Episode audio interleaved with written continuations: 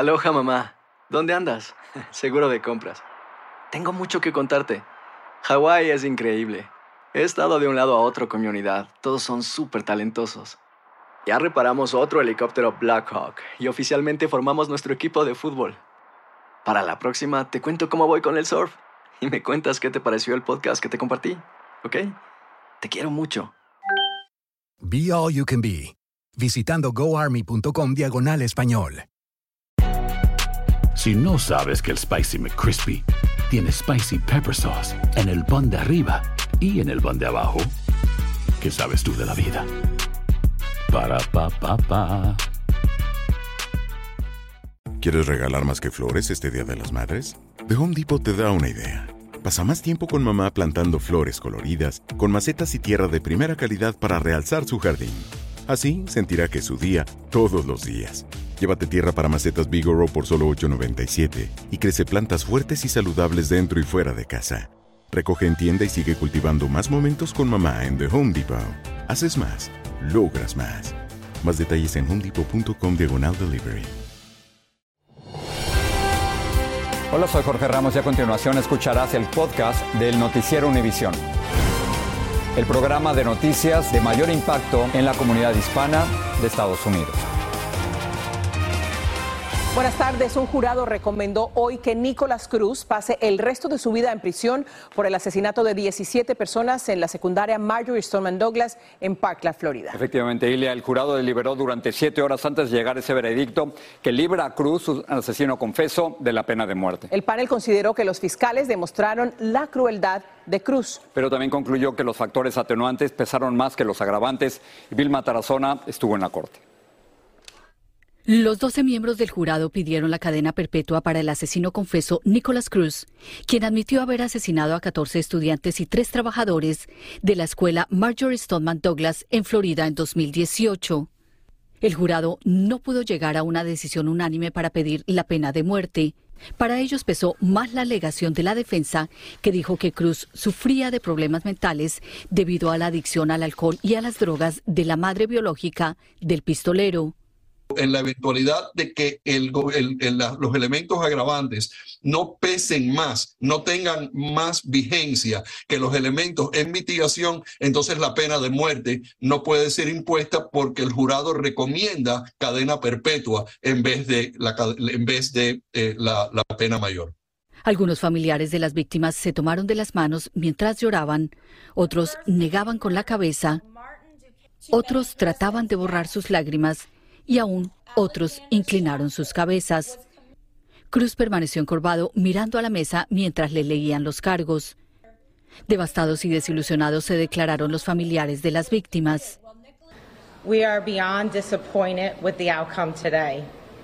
Estamos desilusionados con la decisión.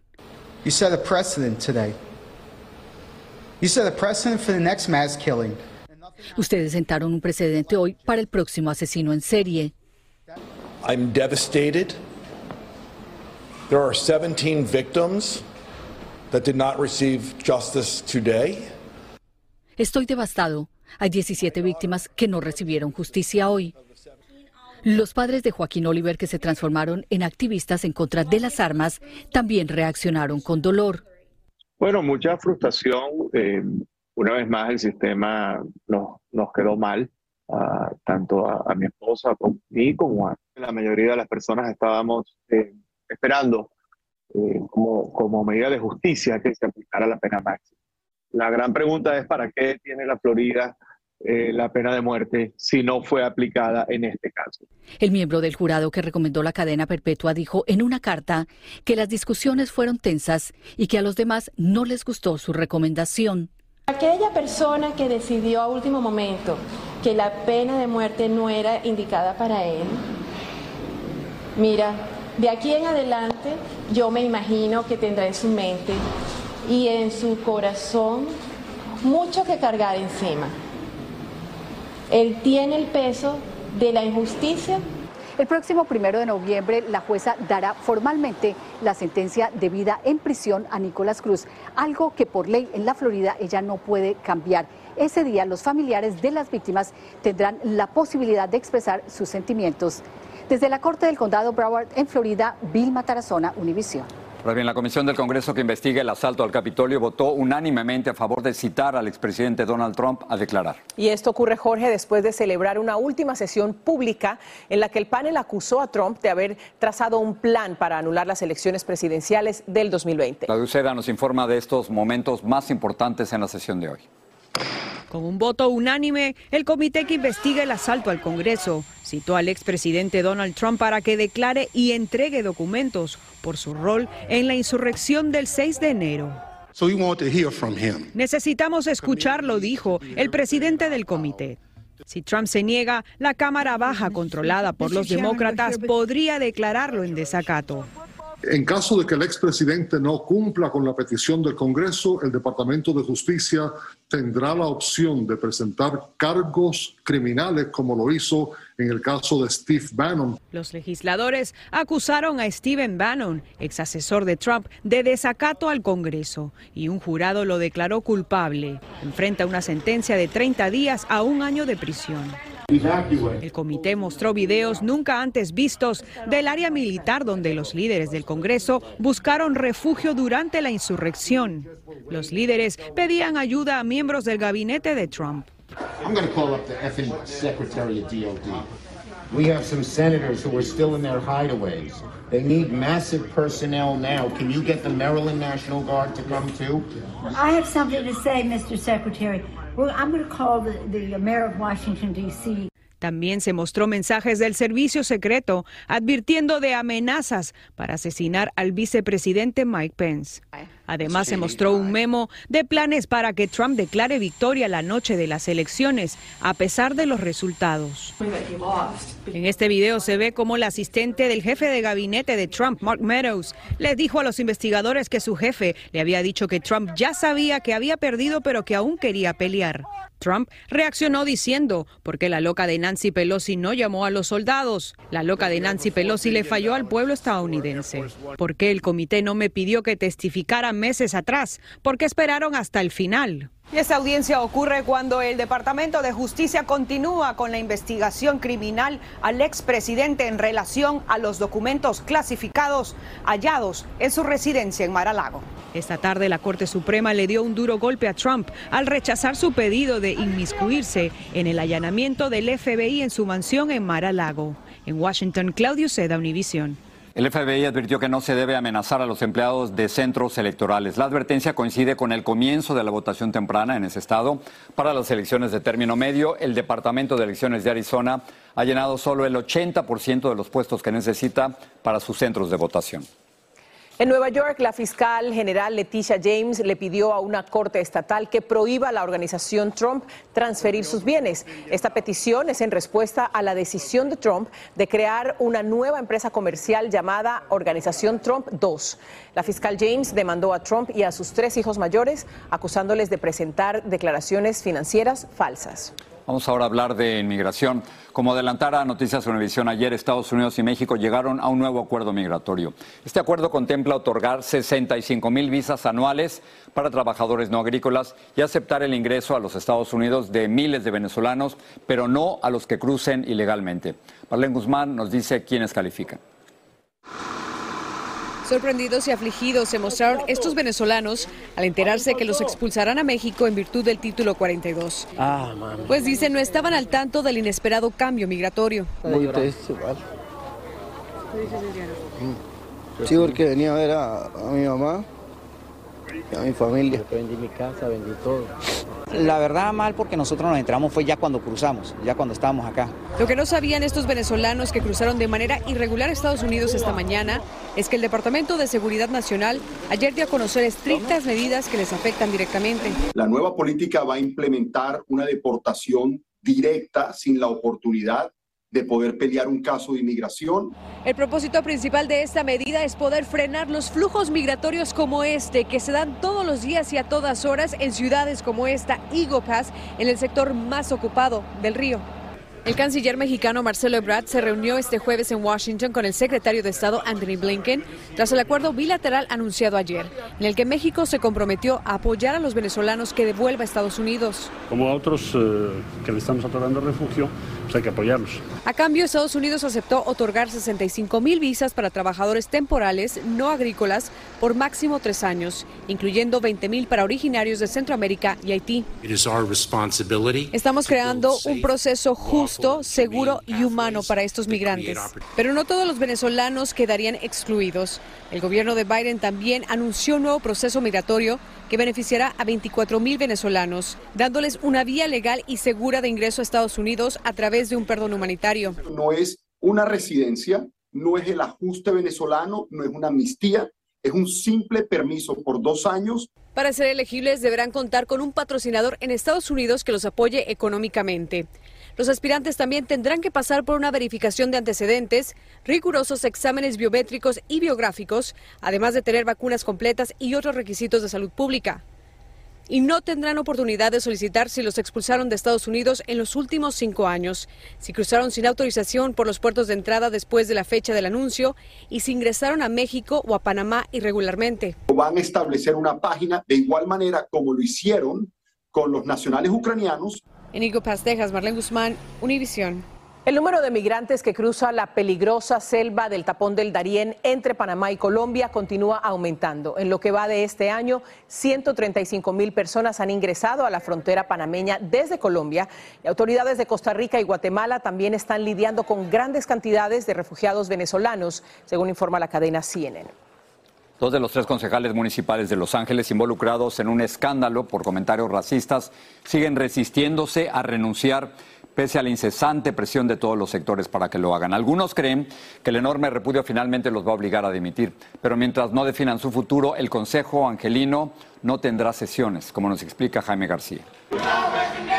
Buscando calmar las protestas que durante dos días irrumpieron en el concilio de Los Ángeles, el presidente interino del Consejo Municipal canceló la audiencia programada para mañana porque no espera que los concejales Gil Cedillo y Kevin de León renuncien a sus puestos el día de hoy. Yo creo que no tienen la opción políticamente, pero legalmente ellos no tienen que renunciar. Pero la renuncia ayer de la concejal Nuri Martínez, quien junto con Cedillo y de León se escuchan en una conversación filtrada haciendo comentarios racistas, son muestra de las exigencias de todos los sectores que les han dado la espalda. La presión de todos los grupos latinos, africanoamericanos, de todos de la ciudad que dicen que tienen que renunciar. Hasta el presidente de los Estados Unidos te, está, te ha dicho, tienes que renunciar. Ahora el futuro de la representación política hispana en Los Ángeles está en el aire. Tiene una responsabilidad al pueblo y eso es mantener un, un estándar, un,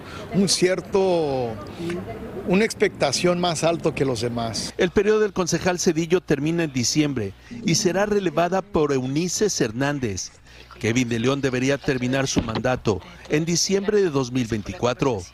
Y esta mañana el presidente interino del concilio designó a la encargada de la oficina legislativa para ocupar la vacante dejada por la renuncia de la concejal Martínez. En cuanto al reemplazo de los concejales que dejan sus puestos, la única pregunta es si la persona que es asignada tendrá el poder de votar en las reuniones del Consejo Municipal. Después se puede presentar para elección pero no creo que van a hacer eso que no sea latino.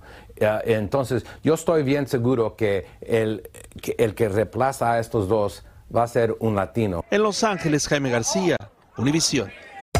Hacer tequila, don Julio, es como escribir una carta de amor a México. Beber tequila, don Julio, es como declarar ese amor al mundo entero. Don Julio es el tequila de lujo original hecho con la misma pasión que recorre las raíces de nuestro país. Porque si no es por amor, ¿para qué? Consume responsablemente. Don Julio Tequila, 40% alcohol por volumen, 2020. Importado por Diageo Americas, New York, New York. Cassandra Sánchez Navarro junto a Catherine Siachoque y Verónica Bravo en la nueva serie de comedia original de VIX, Consuelo. Disponible en la app de VIX, ya.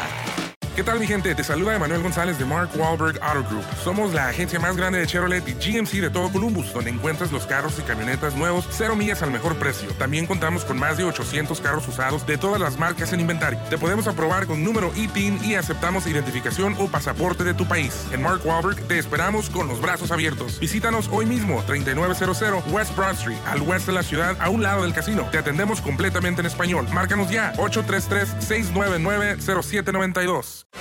Estás escuchando el podcast del noticiero Univisión. No hay buenas noticias para el bolsillo. La inflación continúa aumentando y ya está en el 8.2%. Los esfuerzos de la Reserva Federal por controlar el aumento de precios elevando los intereses no estaría dando resultados positivos y en medio de esta crisis ya comenzó un nuevo incremento del precio de la gasolina en todo el país. Luis Mejid nos amplía. No son solo los precios de los combustibles. Cada vez que se sienta a pagar cuentas, Alba Guerra se enfrenta a aumentos de prácticamente todo. Ya para ir a comprar cosas para mi casa ya se me hace bien difícil. El que la inflación anual haya llegado al 8.2% en septiembre no la sorprende. Es una muestra de la realidad que vive día tras día. Si la situación así sigue, que se ve que no hay mejora, que más bien van para arriba los precios. Su restaurante sobrevivió la pandemia, pero la inflación le puede dar el golpe de gracia. Yo pienso que no vamos a llegar ni a terminar el año. A pesar de los esfuerzos de la Reserva Federal aumentando intereses para enfriar los precios y la economía, la inflación sigue complicando la vida de los estadounidenses. Es una mala noticia, es un dolor de cabeza eh, que continúa para la administración del presidente Biden. Eh, se anticipaba que iba a ser difícil poder ajustar la inflación pero probablemente eh, la realidad ha superado eh, esa expectativa. Reconociendo el dolor que causan los precios, el presidente dijo que la lucha contra la inflación continúa y progresa. Para los demócratas, entre otras cosas, la inflación es un problema político antes de las elecciones. Eh, las pupusas subieron, los tacos subieron, la cerveza subió. Para los consumidores es mucho más que eso. Mientras las familias estadounidenses tratan de adaptarse a los altos precios, hoy se anunció oficialmente algo de alivio para millones de jubilados. A partir del año próximo, los pagos que reciban por Seguro Social subirán casi un 9%, el aumento más grande en los últimos 40 años. En San Francisco, Luis Mejía, Univisión. Seguimos con esto porque la inflación también va a subir los costos médicos. Expertos advierten que las aseguradoras van a aumentar sus precios porque la inflación ha incrementado sus costos. Por ejemplo, dicen que los hospitales, médicos y otros proveedores de servicios podrían presionar a las compañías de seguro para que aumenten sus tarifas de reembolso cuando se renueven los contratos. Hablando de salud, Pfizer asegura que su vacuna actualizada contra el COVID-19 aumenta sustancialmente los anticuerpos contra dos subvariantes de Omicron en comparación con la dosis original.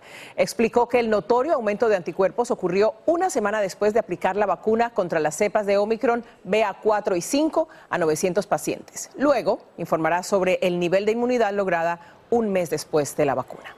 Vamos ahora a hablar de los problemas que enfrentan millones de familias trabajadoras con hijos pequeños por una seria escasez de empleados para cuidar los niños. La demanda de niñeras en guarderías y en casas es muy grande y parte del problema son los bajos salarios que se ofrecen para este trabajo. Galo Orellano nos cuenta. Miren qué bello. Sin las niñeras, millones de padres de familia en los Estados Unidos simplemente no podrían trabajar porque no tendrían a quién encargarle el cuidado de sus hijos. Según la Oficina de Estadísticas Laborales, actualmente hay 100.000 cuidadores de niños menos que en 2020. Desde la pandemia, esta industria se ha reducido un 9.7% hasta septiembre de este año. Prácticamente a la semana lo que ganan son 400 dólares. Y se encuentran otros trabajos, en otros lugares que ganan 18 pesos a la hora. Y no es nada comparado con cuidar a un niño. El salario típico de un trabajador de guardería fluctúa entre los 10 y 13 dólares la hora. Según un estudio de la Universidad de Oregon el año pasado, el 29% de estos profesionales eran tan pobres que sufrían inseguridad alimentaria. Diana Larcón nos contó por qué dejó de ser niñera en Miami, Florida. Primero, económicamente no es rentable. Eh, la responsabilidad que tú tienes cuando cuidas a unos niños es muy alta. Entonces te contratan para cuidar tus hijos, pero termina siendo eh, la señora que hace todo en tu casa. Alicia y Susana son propietarias de un centro de cuidado infantil en Hialeah, Florida. ¿Cuánto más o menos cuesta al mes un childcare? Eso depende de la edad. Vamos a decir, eh, un niño de tres años es 140 a la semana. En este momento está contando la gran cantidad de aplicaciones que tienen de personas interesadas en trabajar cuidando niños, pero el problema que también atraviesa esta industria es que muchos de los interesados, por más preparados que están, no tienen permisos para trabajar legalmente en el país. Autoridades laborales aseguran que los proveedores de servicios de guardería podrían cerrar sus puertas o limitar las inscripciones en respuesta a un mercado laboral en el que no pueden competir. Hay maestras que empiezan y a mediación de cursos se retiran porque lo más importante es que no tienen una remuneración correcta. Desde Miami, Florida, Galo Arellano, En noticias internacionales, en Pakistán al menos 20 personas murieron al incendiarse el autobús en el que viajaban hacia una zona inundada en la región de Sindh.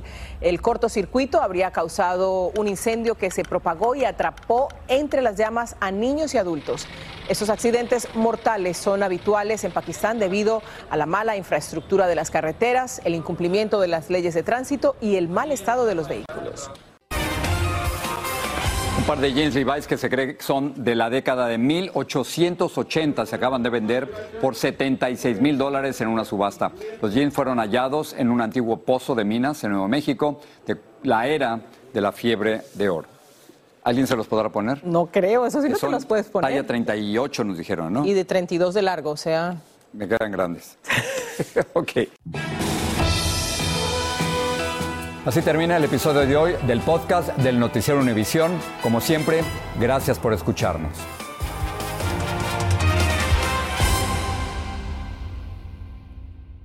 Cassandra Sánchez Navarro junto a Catherine Siachoque y Verónica Bravo en la nueva serie de comedia original de VIX, Consuelo, disponible en la app de VIX ya. ¿Qué tal mi gente? Te saluda Emanuel González de Mark Wahlberg Auto Group. Somos la agencia más grande de Chevrolet y GMC de todo Columbus, donde encuentras los carros y camionetas nuevos, cero millas al mejor precio. También contamos con más de 800 carros usados de todas las marcas en inventario. Te podemos aprobar con número ITIN y aceptamos identificación o pasaporte de tu país. En Mark Wahlberg te esperamos con los brazos abiertos. Visítanos hoy mismo, 3900 West Broad Street, al oeste de la ciudad, a un lado del casino. Te atendemos completamente en español. Márcanos ya, 833-699-0792. What if I told you that you can support your blood pressure and healthy CoQ10 levels with two chews a day? The new Super Beats Heart Chews Advanced is now supercharged with CoQ10. That's like getting CoQ10 for free. Our powerful blend of beetroot, grapeseed extract, and CoQ10 supports your cardiovascular health. Visit radiobeats.com and find out how you can get a free 30 day supply on bundles and save 15% with the promo code DEAL.